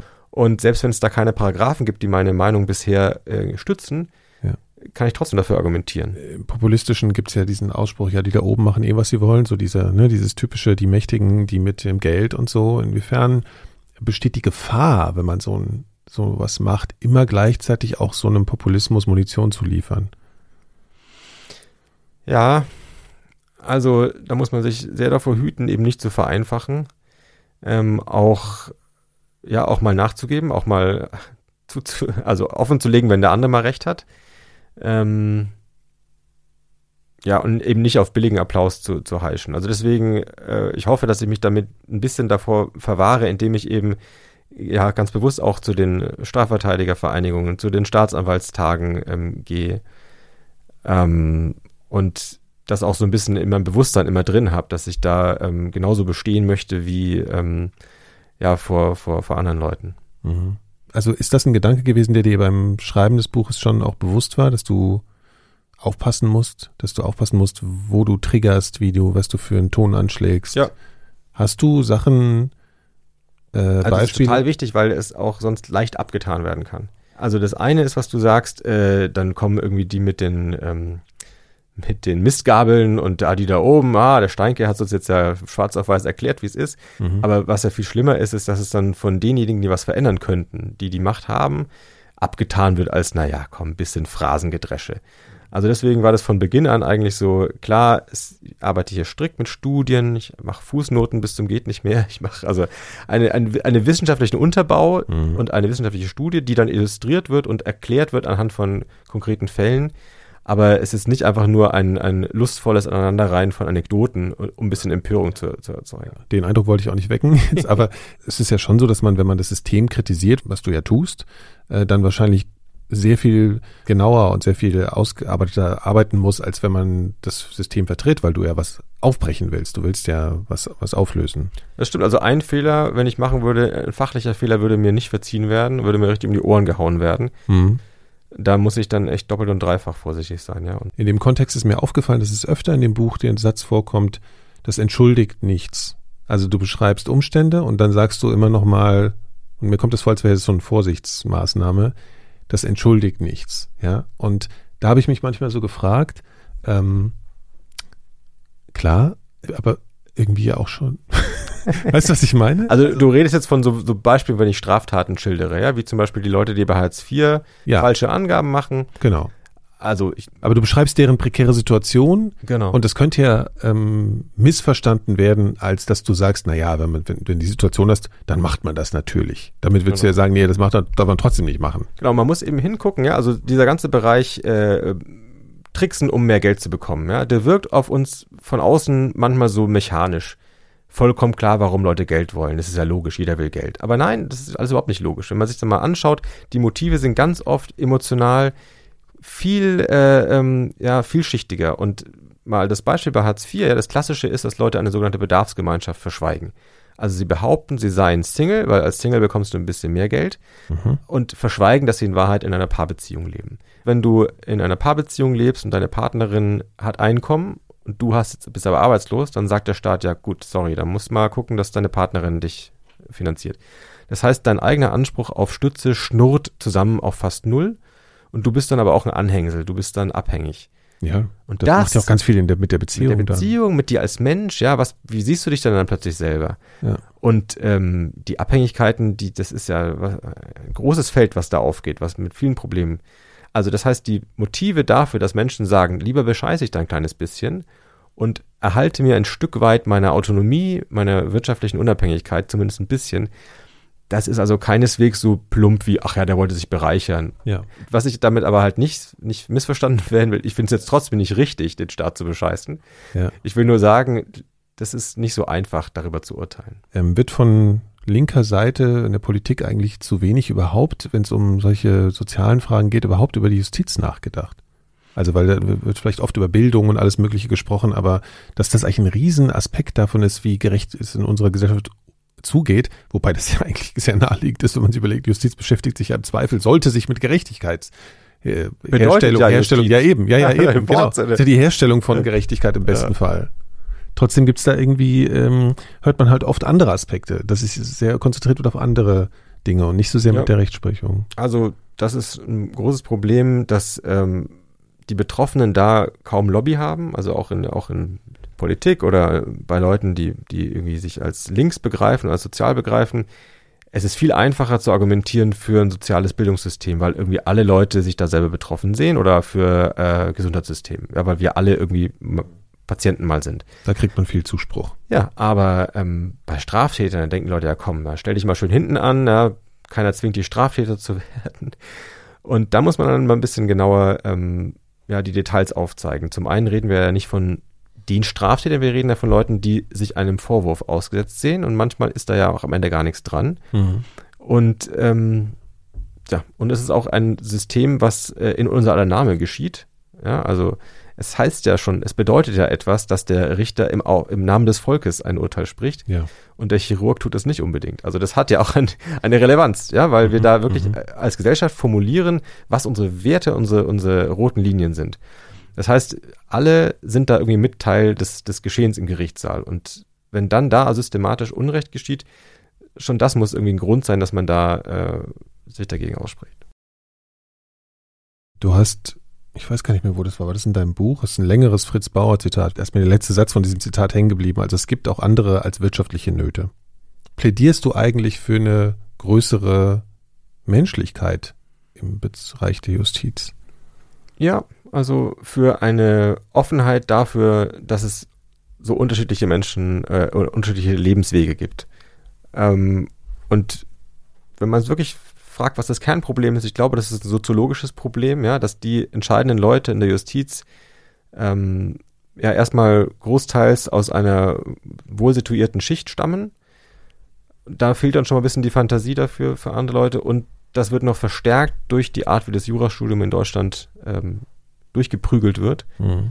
wo ähm, Studierende gezielt überfordert werden, gezielt überlastet werden.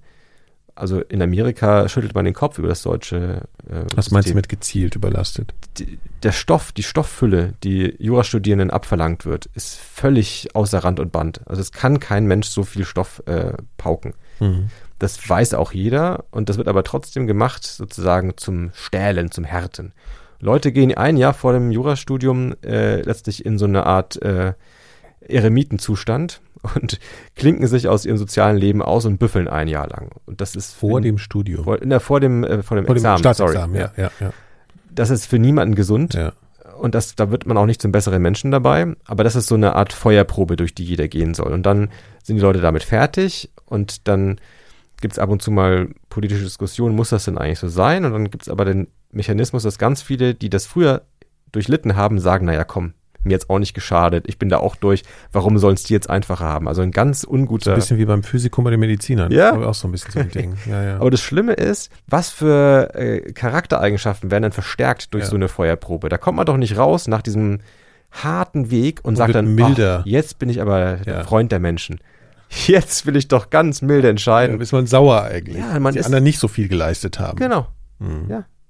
Hm. Ich war doch hart zu mir selbst, also jetzt bin ich auch mal hart zu anderen. Und das ist auch etwas, was also verstärkt wird noch durch die Art, wie die juristische Ausbildung mhm. angelegt ist. Mhm. Würdest du sagen, es braucht da eigentlich einen Paradigmenwechsel? Braucht es einen Diskurs über mehr Humanität in der Justiz? Ja, also was können da die Räume dafür sein? Also was, was ähm, glaubst du, das ist, müsste auf einer großen Ebene in die Politik gehievt werden? also ich glaube, da ähm, äh, ist das Problem auch großteils, dass der Diskurs, der juristische, so abgeschottet ist. Dass so hohe Zäune drumherum sind, die aus so äh, Fachsprache bestehen. Ja, ja. Und ähm, das ist also ein bisschen auch Methode, dass man da die breite Bevölkerung äh, nicht unbedingt mitdiskutieren lassen will. Was ist ja auch ein bisschen mein Ansatz, das zu durchbrechen, sozusagen den Zaun runterzuwalzen und die Sprache zu öffnen und auch die Anschaulichkeit äh, zu schaffen, dass, dass mehr Leute mitdiskutieren können. Weil ich glaube, dann wird ganz sichtbar, wie wackelig viele der Argumente sind, die in der juristischen Mikrokosmos-Raum so unhinterfragt sind. Hm. Ich kenne das, dass ich auch ein bisschen, dass ich zwar einerseits total interessant finde, zu diesen Themen Fragen zu stellen, aber man immer ein bisschen Angst hat, weil man nicht so in der Materie drin ist. Also geht es im Prinzip auch darum, diese Rüstung oder diese Kruste ein bisschen zu sprengen, um es zugänglicher zu machen und basaler irgendwie auch diese Fragen nochmal zu stellen, ja. die schon so etabliert sind das ist, sind ja Fragen, äh, die alle betreffen und die, wie gesagt, auch im Namen von allen irgendwie exekutiert werden. Und ähm, es ist ja geradezu undemokratisch, wenn da so wenige Leute nur mitreden können. Mhm. Also das ist total mein Anspruch, das zu öffnen, einzuladen und ähm, ja, so ein bisschen den Leuten eine Handreichung zu geben. Und äh, mein Eindruck ist, die Debatten werden besser dadurch, wenn die, die Diskutierenden aus verschiedenen Fachrichtungen, verschiedenen Hintergründen kommen. Das ist alles wird herausfordernder für diejenigen, die da schon immer waren in dem Raum. Das schärft die Urteile, schärft die Argumente auf allen Seiten. Das ist ja immer so, wenn jemand von draußen kommt, der keine Ahnung hat, der ja. stellt auch immer Fragen und das ist dann sehr mühsam. Ne, von man denkt, das so, sind oft die besten Fragen, ja, die, die vermeintlich einfachen ja, ist Fragen. Halt nur anstrengend. Dann. Es ist immer so, wenn ich, wenn ich Lesungen mache und Leute sagen, ich stelle mal eine ganz dumme Frage, dann weiß ich, jetzt kommt wahrscheinlich die schlauste Frage des Abends.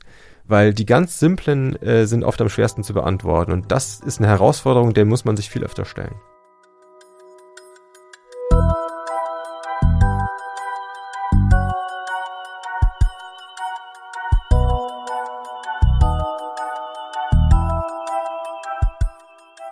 Soweit mein Interview mit Ronen Steinke. Alle meine weiteren Gespräche in den Elementarfragen findet ihr überall, wo es Podcasts gibt. Auch zum Schluss nochmal der Hinweis auf die Mitgliedschaften bei Steady oder Apple Podcasts. Alle Infos dazu gibt es in den Shownotes zu dieser Folge. Mit einer jederzeit wieder kündbaren Mitgliedschaft würdet ihr mir gerade in diesen Zeiten und für meine zukünftigen Pläne wirklich sehr helfen. Und ich bedanke mich schon mal im Voraus bei euch allen für die Unterstützung. Und denkt dran, ihr hört dann alles früher, werbefrei und bekommt sogar noch Bonusfolgen dazu. Solltet ihr Anregungen, Kritik oder vielleicht sogar Vorschläge für zukünftige Gäste haben, schreibt mir gerne auf Twitter unter @nseemark. Soweit erstmal. Und bis zum nächsten Mal. Herzlichen Dank fürs Zuhören. Bis bald.